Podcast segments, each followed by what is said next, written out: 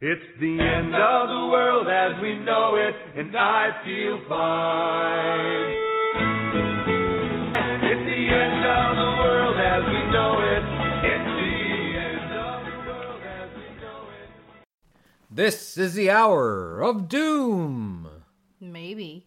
But I hope it's Bloom. Oh, there you go. And you know who said that? Nurse Amy. Nurse Amy has again taken a moment out of her busy day to join us for the Survival Medicine Podcast. What it's been, what's it been like for you at the wistful warehouse of wonder? A lot of bag packing. Yeah, I've seen. Unbelievable. it is just um thanks guys for all the support out there. We are hand packing your bags as fast as we can. Yep, you actually have old farts like me I and know. you poor thing. yeah, Thank you working for on helping. working on packing You've bags. been How about that? awesome. Isn't that hard we to make a great team though. That's right. Well, Good job. luckily, uh, I'm gonna give a- you a little star or like a little, you know, happy face. All you know, right. the teachers used to give you a happy face on your kindergarten I'll, when you did I'll your take hand- it or a star. Or yes, when whatever. you did your A's and your Yeah. B's properly, they give you a little happy face. Absolutely. And you know what? Without further ado, we want to talk a little bit about the Survival Medicine Podcast. It has been an epic of excellence in an epidemic world. Epidemic world. It sure has been.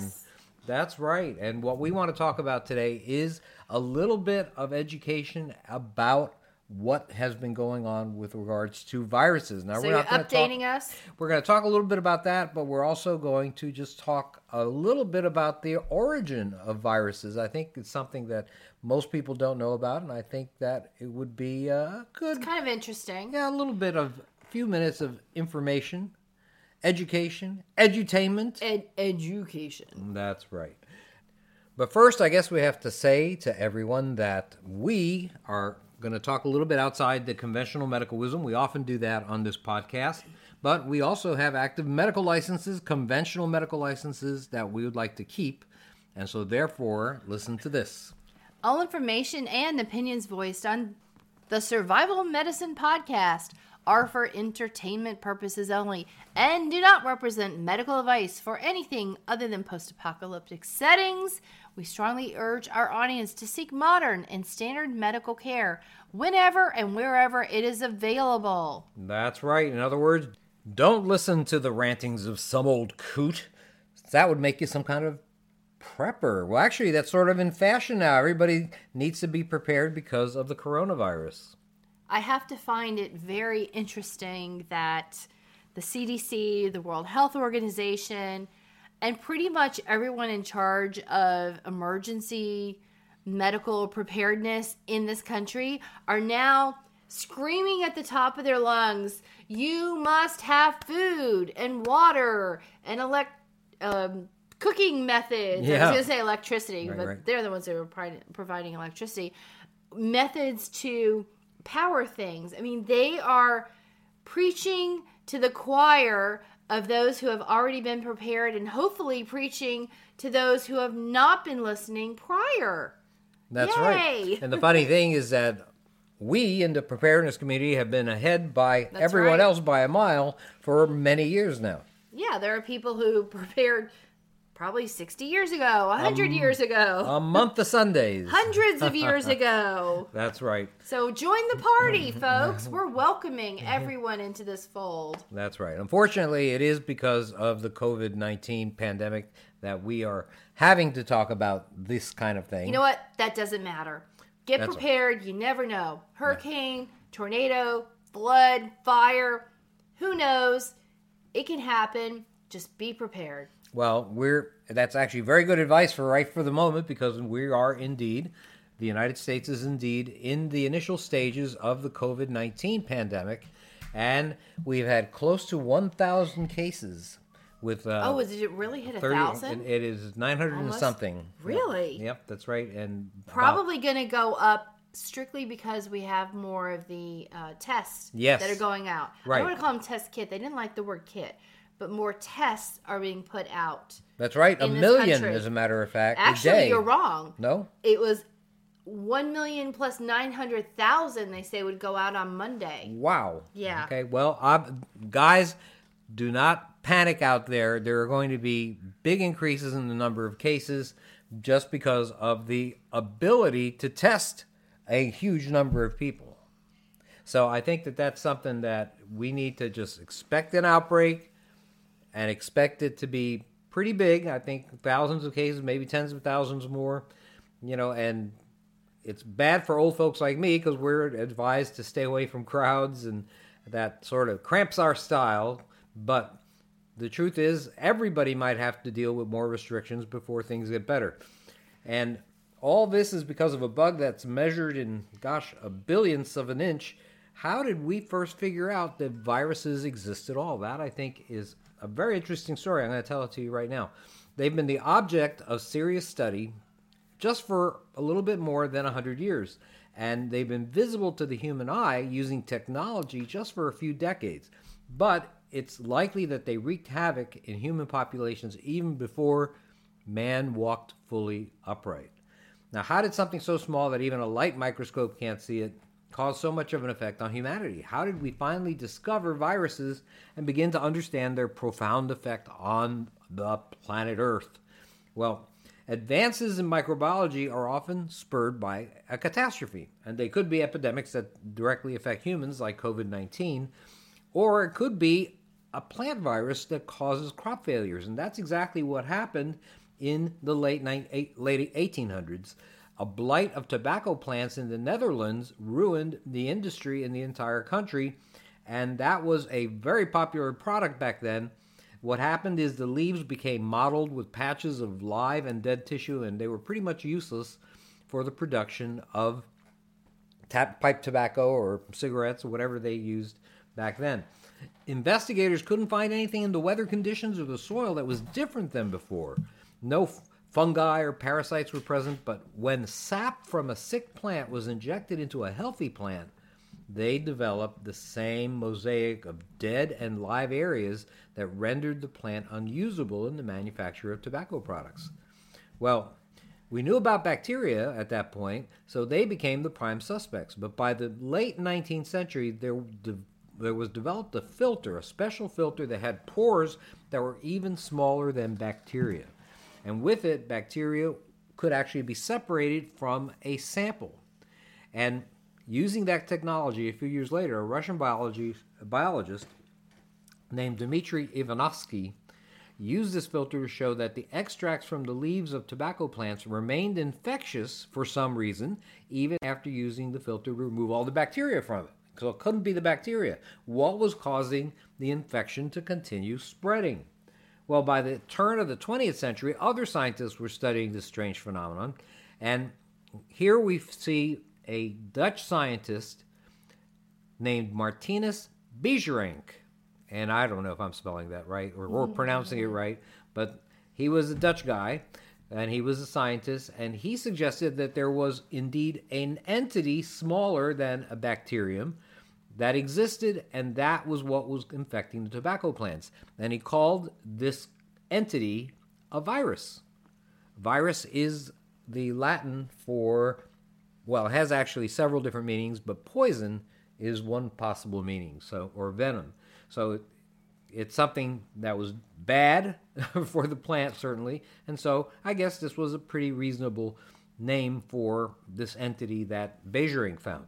He didn't see the virus himself. It was still before the technology of the time could allow visualization of something that small.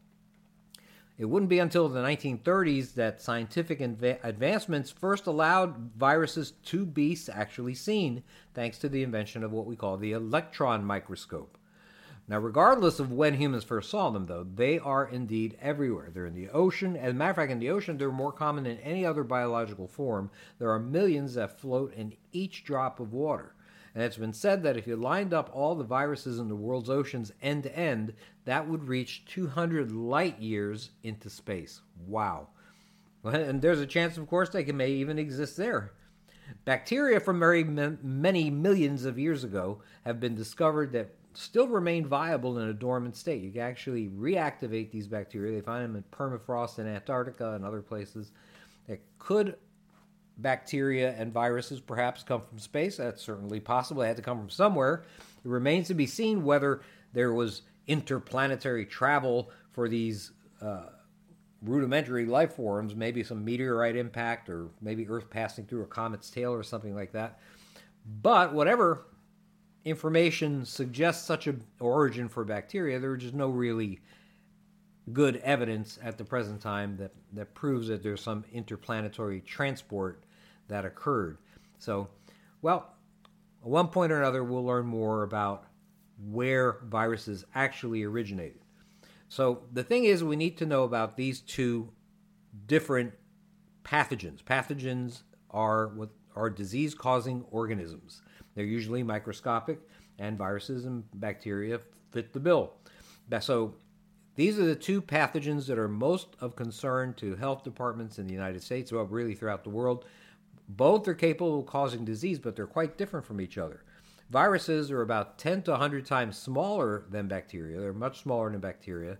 They're very simple in terms of their structure, and they cannot reproduce on their own. Bacteria can. They sort of split off by a process called binary fission.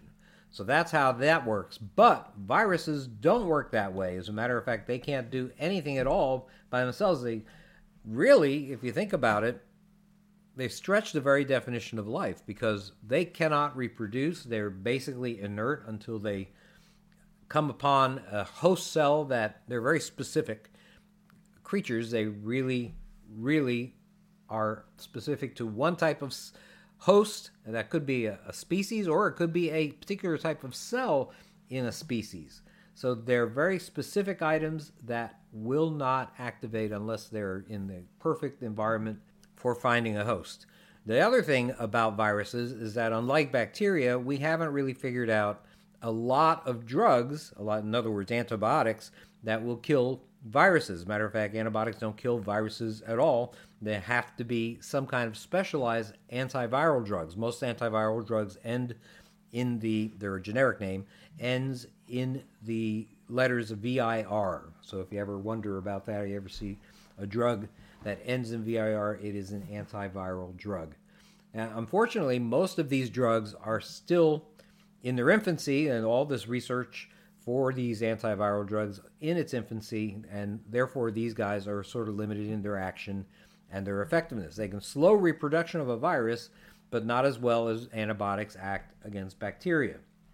Every year, though, we do make progress, and recently there was a one day influenza treatment that was just approved by the uh, FDA a few months ago called Baloxavir Marboxil. There's the VIR, V I R uh, word again. Uh, and its brand name is Xofluza with an starting with an X, and it is actually pretty effective and much faster than Tamiflu or any of the other current uh, anti-flu drugs that have been on the market in the last few years. There's also now a vaccine for Ebola and some other viral threats that we've seen recently. They've, uh, these have been introduced, the vi- vaccines that is, where no preventative option was previously available. That's progress, man. And so we can expect more success, I think, against viruses in the future. Let's talk a little bit about the types of viruses there are. We mentioned before that viruses could have DNA as their genetic material, or they could have RNA. Both DNA and RNA are found in humans, but they cannot be found in the same virus. So it's either a DNA virus or an RNA virus. As their name implies, DNA viruses use DNA as their genetic material.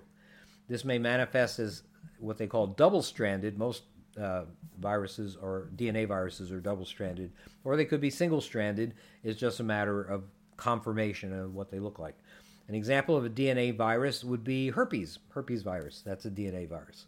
So these viruses enter a host when the membrane of the virus fuses with the cell's membrane the contents of the virus invade the cytoplasm, the outside of the um, nuclear part of the cell where the genetic material is. they travel to the nucleus and they take over the cell's reproductive machinery for both replication and to make RNA. And that RNA that they make controls the formation of proteins needed by the virus to form a coat. And that coat is known as a capsid and it basically protects the new viral DNA. So what you've got then is basically new viruses, and you can have thousands of new viruses coming out of the same host cell. They accumulate until they reach critical mass, I guess, and they burst open, releasing the newborn viruses to find their own hosts, and of course, usually to the detriment of the host cell. Viruses such as hepatitis and HIV are different, and COVID 19, by the way, are different. They contain RNA as their genetic material, they don't have DNA. RNA viruses may be double stranded or single stranded. Most of them are single stranded. Again, a thing of uh, factor related to the conformation of the virus.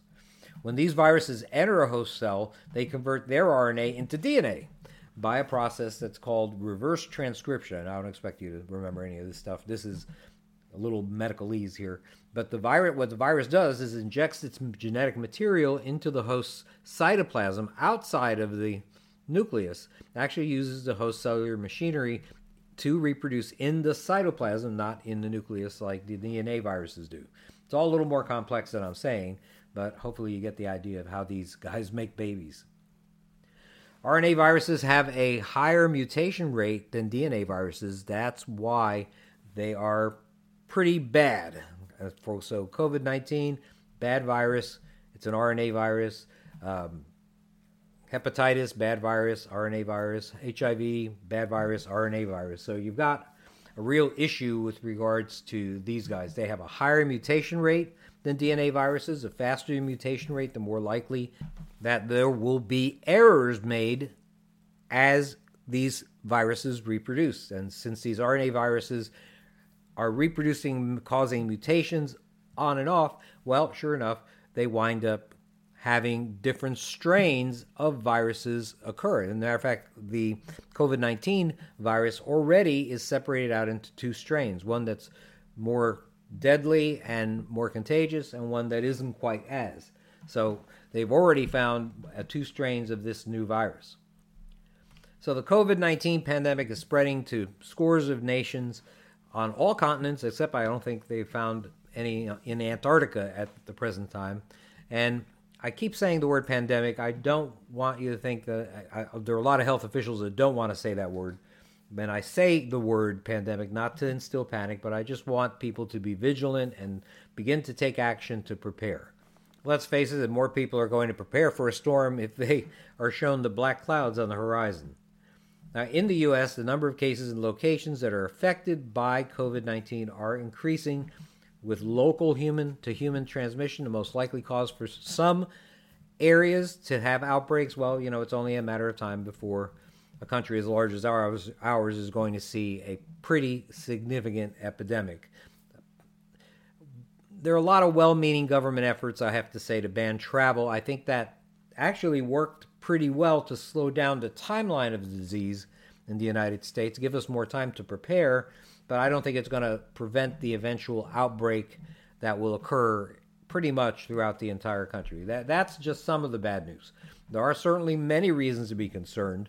Uh, COVID 19 has a severe form that causes pneumonia and worse in about one in five or six patients. And, well, it is a lot worse than influenza. Seasonal influenza is rarely deadly, but COVID 19 kills about 3% of the time or so. That's probably similar to the death rate that they saw during the Spanish flu epidemic of 1918 1919. But it's about 30 times worse than the regular seasonal flu that we get every year. Some of the other bad news that I have is very simple. That is that our tests that we have for COVID 19 haven't been proven to be 100% accurate in identifying it. So there may be false positives and false negatives, and we've done a great job improving our isolation protocols for contagious disease in the last few years. But the problem is the general public isn't always aware of ways that you can prevent becoming infected. And without having an accurate test, well, it's pretty hard to get people to realize that there's going to be a big problem. One more bit of bad news is that underdeveloped nations will just not have the medical infrastructure to be able to handle large numbers of people that might need respiratory support. Even countries in Europe and the Middle East aren't prepared that you would think would be generally pretty advanced. Iran and Italy, well, they are in the midst of a pretty bad outbreak right at this moment. Lots of people dying, thousands and thousands of cases, no end in sight. Well, that's some of the bad news. There is good news as well. I didn't want to just whack you with bad news without giving you some good news. The good news is that the 3% death rate that I quoted may actually be too high. There are a lot of countries that are just unable, or in some of the less democratic states, unwilling to obtain accurate statistics. So I believe there are hundreds of thousands more cases out there that are only mildly affected, maybe, and didn't seek medical treatment, or the medical treatment just wasn't available and recovered, asymptomatic, unaware they even have the virus, unreported by the nation's government, accidentally or by or on purpose, and sick, but the nation lacks testing capability or mechanisms to report cases, identify and report cases. So, you know, one example of the last item would be North Korea. That has a border with China, but you haven't heard of one case in North Korea. And I'll bet, however, that COVID 19 is probably running rampant throughout that country, just not counted. I'll bet there are lots of lots of cases, easily in the tens of thousands, maybe hundreds of hundreds of thousands there for all we know. And the numbers from certain other countries like Iran are underreported just simply to prevent causing panic in a situation that might be fragile politically there for the people that run the place. So you add all these cases to the numbers, and the death rate drops probably pretty significantly. Another bit of good news is that China's hot zone has been reporting very low numbers of new cases recently, and that means that the disease is probably has taken its course in the country for the most part, and now they're on the far end of the bell curve. And if China's outbreak could wax and wane in just a couple of months, well, maybe other countries, maybe even our country, will do so in turn. It's important to realize that influenza's millions of cases this year, influenza still much greater in numbers and also in deaths than COVID 19. And on top of that, the good news, so it's a little bit more good news, is that we have 100 years of medical progress that have occurred since the last great pandemic came around. So we are indeed in better shape and we will not have the kinds of losses of hum- human life that we had in previous times. So, what can you do to lower your chances of getting infected? Well, you can do what we call social distancing. That's a pretty reasonable option in any contagious disease outbreak. And I would start doing this once community wide spread occurs. If you notice that there are a lot of cases in your area, you got to have a plan of action, and that plan of action involves social distancing, changes in our lifestyle. If you haven't put together a strategy yet, it's time to do so. Think about what you would do if there was an epidemic in your community. There are no specific medicines that cure or even treat COVID 19, so we have to turn to giving symptomatic relief, uh, uh, acetaminophen for fever, that's Tylenol or, or ibuprofen, other drugs as needed. They don't recommend using cough suppressants anymore. They believe that coughing is a way to get out some of the phlegm and only should be used if it's causing trouble with your sleep pattern. If you're coughing so much that you just can't sleep, well, then you should use cough suppressants. Otherwise, eh, I'm not sure if you should. Other than that, well, you're going to have to turn to what we call non pharmaceutical interventions. These could be personal or they can be social, as in social distancing. So, personal ways that you can help prevent uh, getting infected is the non pharmaceutical intervention of hand washing. A frequent hand washing with soap and water, using alcohol based hand sanitizers, strict attention to respiratory hygiene, all of these things are very, very useful. With regards to hand sanitizer, you're not supposed to use uh, that if your hands are visibly dirty. Use soap and water in that case. And if your hands aren't visibly dirty, you can use hand sanitizer, but don't just use one drop and think your hands are now clean. You got to use a bunch of it. Get your hands good and wet all the way down to your wrists that is very important. Now, one of the common ways to get sick is to touch a contaminated person or surface and then touch your face with your hands. People do this much more often than you'd think. Just ask a friend or family member to watch you for about 15 minutes. Count the number of times you absentmindedly brush your hand against your nose, mouth, and eyes. You really would be surprised how often it occurs. But what we need to do is to enforce not only hand washing, but respiratory hygiene. Respiratory hygiene, don't leave home without it. It is meant to keep your family safe by decreasing the amount of airborne infectious particles and droplets that you're exposed to. Now, besides frequent hand washing, this entails covering all coughs and sneezing with a tissue in your hand, or at least if you don't have a tissue, sneezing into your upper arm, not into your hand. You want to dispose of any tissues you might have safely in a covered waste receptacle. You also need to cover your nose and mouth with a mask or cloth if you're sick and in the company of others. That's something that's very important. You want to clean all surfaces that have been touched or coughed on by sick people with some kind of disinfectant, uh, Clorox wipes, uh, chlorine uh, solution, maybe 1 to 10 or 1 to 100 would be fine. The other NPI strategy is more social than personal, as I mentioned. And this is most helpful if you're right in the midst of a local outbreak. And so this involves avoiding large crowds, staying away from work if you are sick or if a lot of people there are sick, keeping children home from school.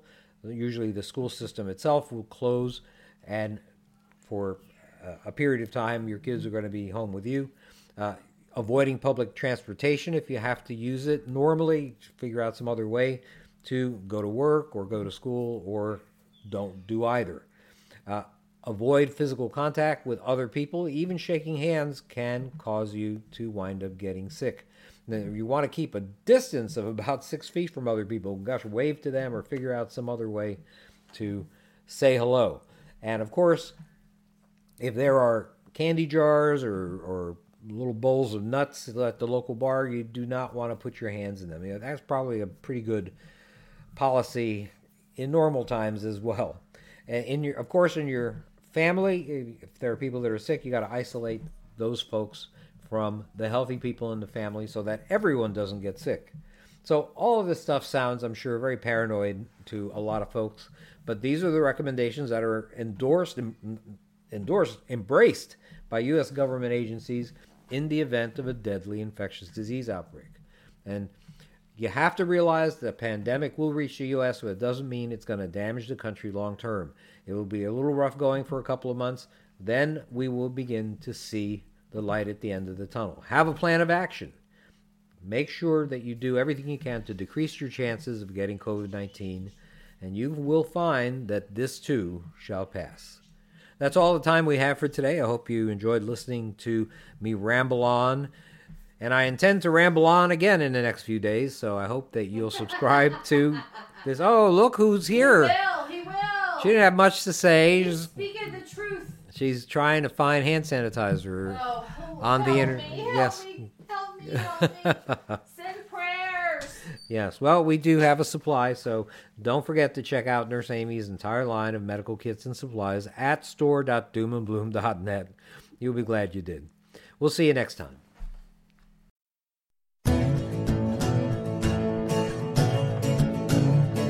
You've been listening to the Doom and Bloom Hour with medical preparedness experts Dr. Bones and Nurse Amy. Check out our website at www.doomandbloom.net for hundreds of informative articles about survival medicine, gardening, natural remedies, medical supplies, and lots of other good stuff. Contact us, send your email to drbonespodcast at aol.com or use the contact form on the main page of the website. See you next week.